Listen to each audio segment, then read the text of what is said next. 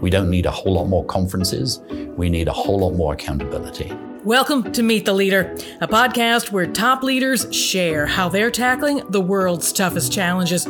Today's leader, Dr. Andrew Steer. He is the CEO of the Bezos Earth Fund, and he'll talk about nature, why we need to protect it, why it's key to tackling climate change, and what's needed to make that a reality. Subscribe to Meet the Leader on Apple, Spotify, and wherever you get your favorite podcasts. And please take a moment to rate and review us. I'm Linda Lucina from the World Economic Forum, and this is Meet the Leader. And if we lose nature, we lose our futures. Once upon a time, this world hosted 6 trillion trees. That's now been cut by half. And the Amazon, according to experts, has entered into a downward spiral such that in 100 years, those lush rainforests could become savannas. Nature is in peril, and if we want to tackle the climate, we must protect nature. To find out what must be done, this week we talked to Dr. Andrew Steer. He is the CEO of the Bezos Earth Fund, a philanthropic organization started with $10 billion commitment from Amazon's Jeff Bezos, all to fund scientists, activists, NGOs, and others to drive climate and nature action. He'll give us an understanding of some of the risks that we've been facing and how we can reverse course, including how philanthropy can play a surprising and untapped role, and how a new initiative launched at Davos this year will aid in exactly that. He'll also tell us what real change will really require, from the many transitions that must happen simultaneously and the mindset shift we'll need to make now. He'll get into all of that, but first, he'll get us started with an explanation of 30 by 30, an initiative where governments around the world designate a third of Earth's land and ocean as protected by the year 2030. I'll let him get started. Well, 30 by 30 is 30% of the land and the sea will be protected by 2030. And that's important because we currently are not protecting it. Maybe we're protecting about half that amount right now. The problem with that is we are losing incredibly precious ecosystems, which is not only a tragedy in terms of losing species, and we're losing species at a rate over 1,000 times as rapidly as would happen naturally if it weren't for humans, but it's also a tragedy for future generations because 70% of the economy depends upon nature one way or the other. And if we lose nature, we lose our futures. What does that before and after look like if we don't make that 2030 timeline? Well, look, it looks bad. Yeah. The thing about nature is that when you lose it, it's not a linear thing. So, you know, we've lost so far, you think about it, there used to be, 6 trillion trees in the world. There now are 3 trillion trees. So you say, well, a few billion here or there wouldn't make any difference. Human beings are now using 70% of the land for their own economic purposes. Sounds good, our economy is generally doing well. The problem is if you keep taking more and more natural ecosystems, you can get bad things happening unexpectedly. So for example, in the Amazon right now, scientific experts are deeply worried that we're starting to see the beginning of a negative spiral, which would mean that the Amazon, if we go much further, won't stay as it is. It will get into a downward spiral whereby 100 years from now, it could be savanna. Weather systems would be totally different. Water flow would be totally different in a totally unpredictable way and almost certainly in a very bad way. So what one needs to do is to have some sense of responsibility, not to take too many risks. To give people a sense of sort of what we can protect. You were recently in the Andes, in the National Park. Tell us what you saw there and what it was like to be sort of walking through there and what you were thinking about.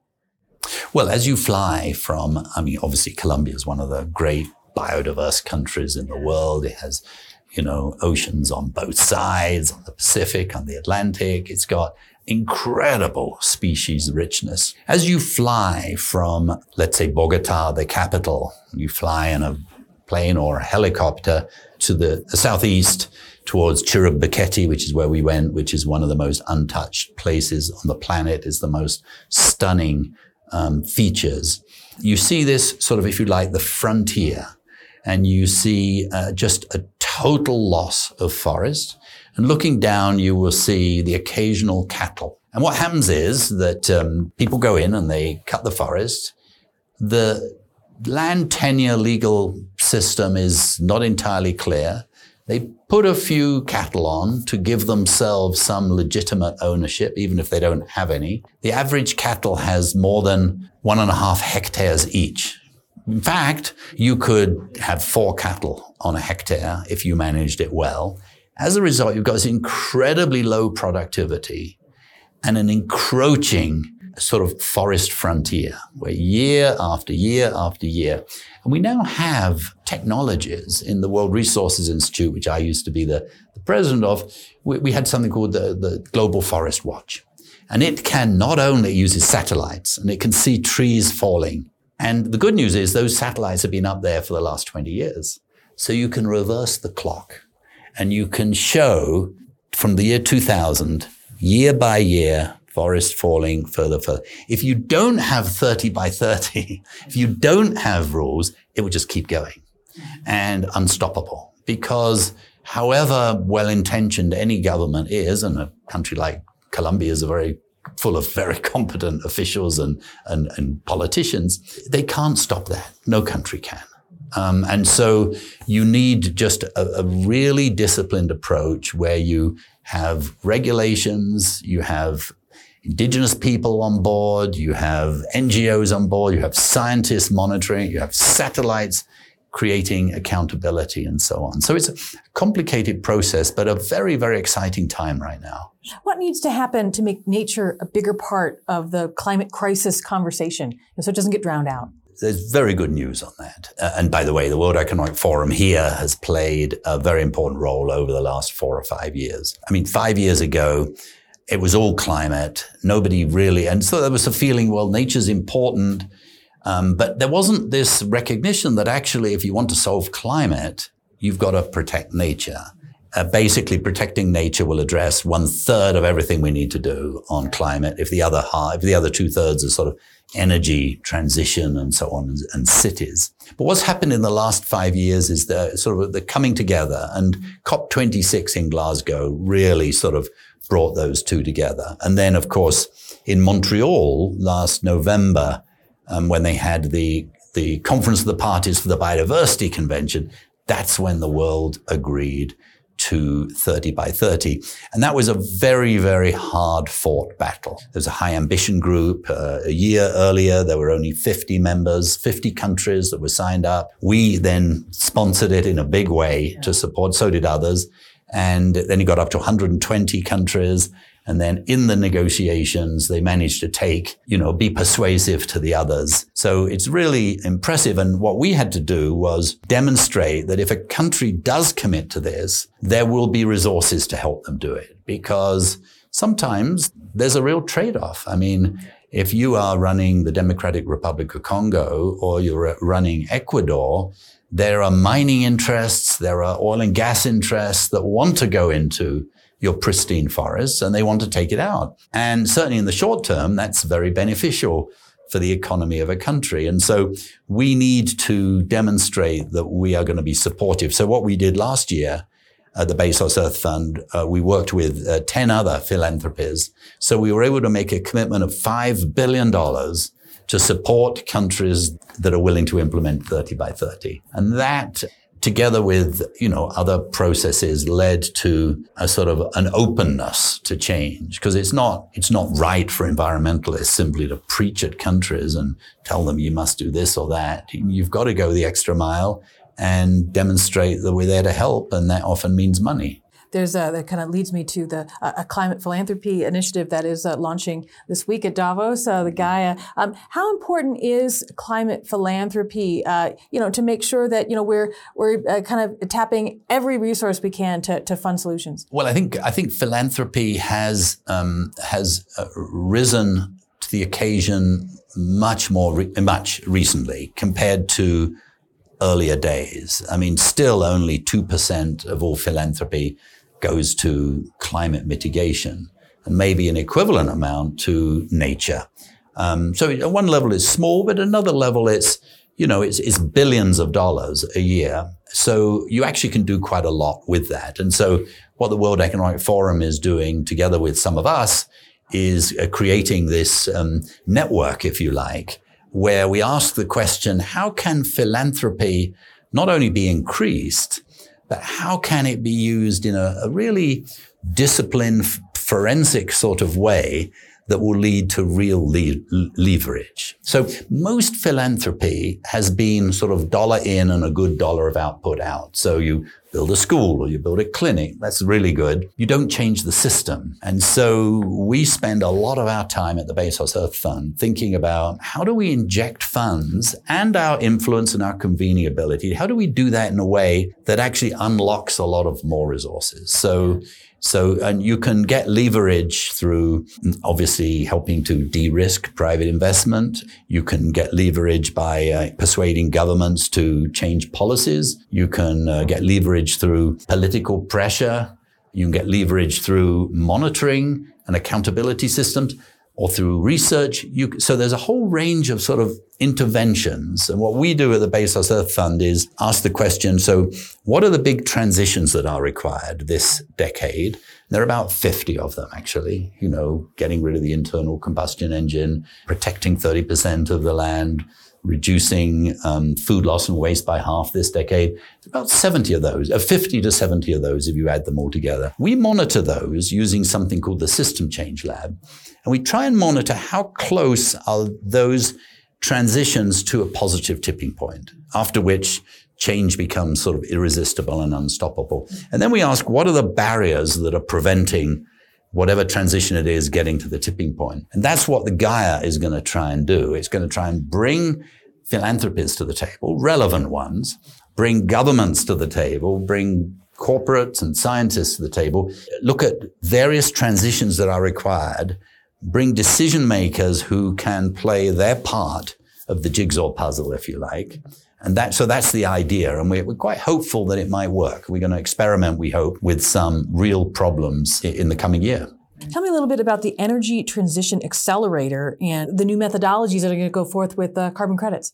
Potentially exciting, potentially risky. Carbon markets have had a checkered history, especially when it comes, for example, to nature. 15 years ago, there was the great hope that so-called REDD+, which was about protecting forests, that rich companies that were finding it too hard to decarbonize within their own companies, they would pay for the protection of forests.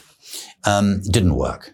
It didn't work for two reasons. One, the quality of the projects was very variable and there was no accountability. There was no monitoring.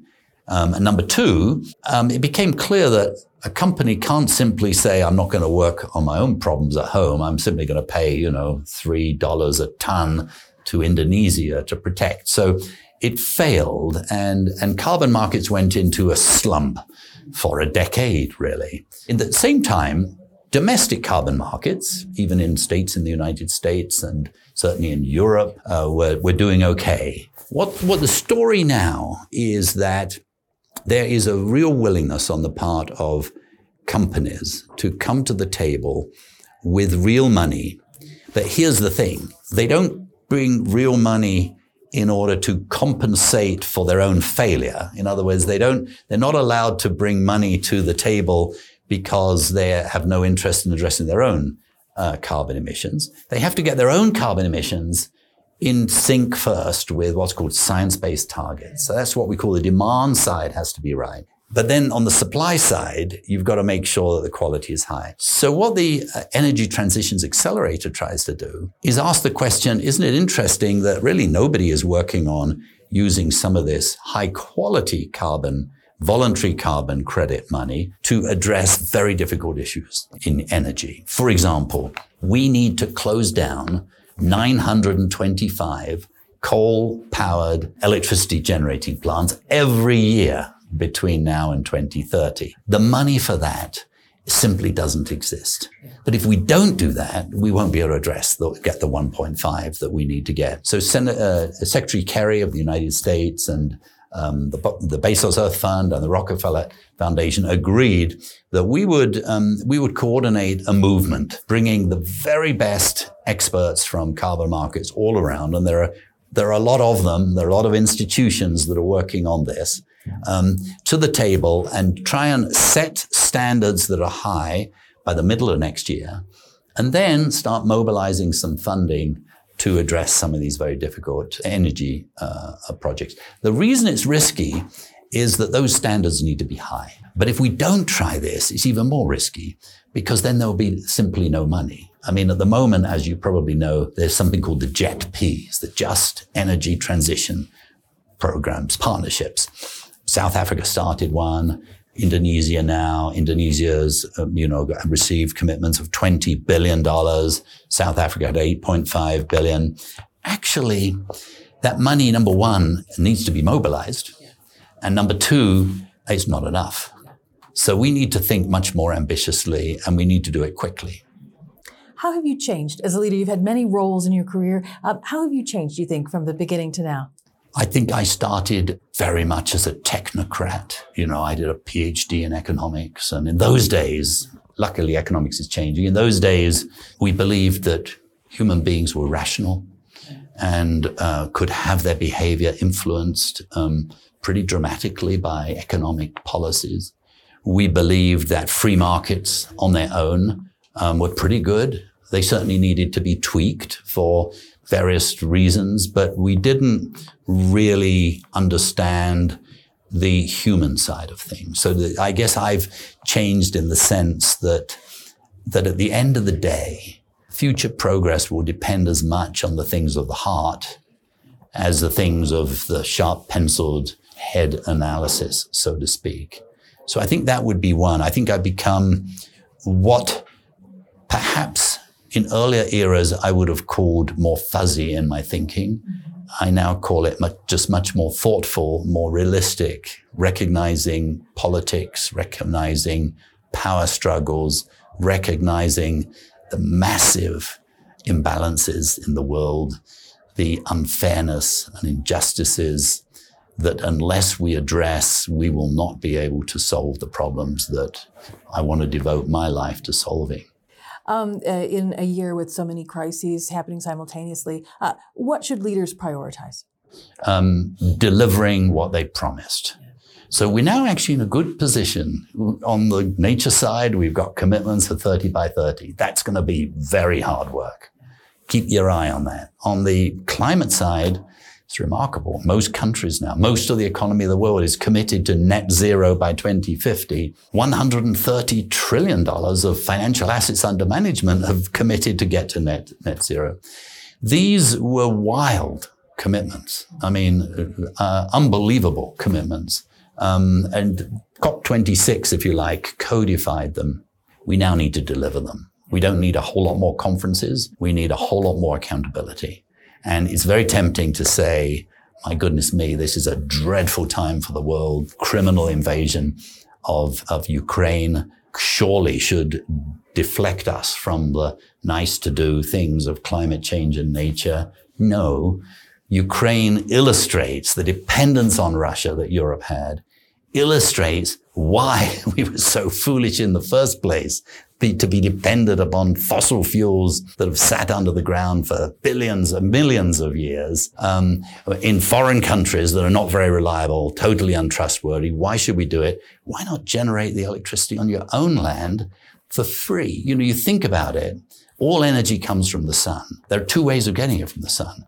You can have the sun create biomass that then goes underground for 3 million years, and then you go down there and bring it up in the form of coal or oil and gas. Or you can have it directly today, from the sun today, which makes more sense. There are more jobs in the latter. There's cheaper in the latter. It's much healthier. So what we need to do is deliver. That's the story, I believe. That was Andrew Steer. Thanks so much to him, and thanks so much to you for listening. A transcript of this episode and my colleagues' episodes, Radio Davos and the Book Club podcast, is available at wef.ch/podcasts. This episode of Meet the Leader was presented and produced by me, with Juan Toran as studio engineer, Jerry Johansson as editor, and Gareth Nolan driving studio production. That's it for now. I'm Linda Lucina with the World Economic Forum. Have a great day.